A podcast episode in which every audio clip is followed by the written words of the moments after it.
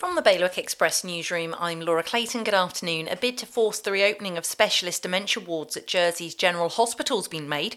A health campaigner says they are absolutely essential.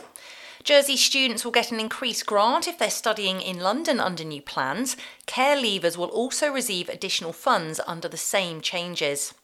Guernsey's coroner has closed the inquest into the death of a man who suffered from mesothelioma after working with asbestos during his working career.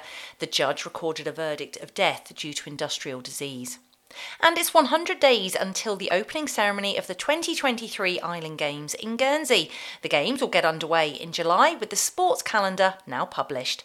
For more on today's news, head to bailiwickexpress.com. The weather sunny with a few showers, a high of 14 degrees. The wind southwesterly force 4, occasionally southerly force 5. The next high tide is at half 2 in the morning or 4 o'clock tomorrow afternoon. That's the very latest from Bailiwick Express.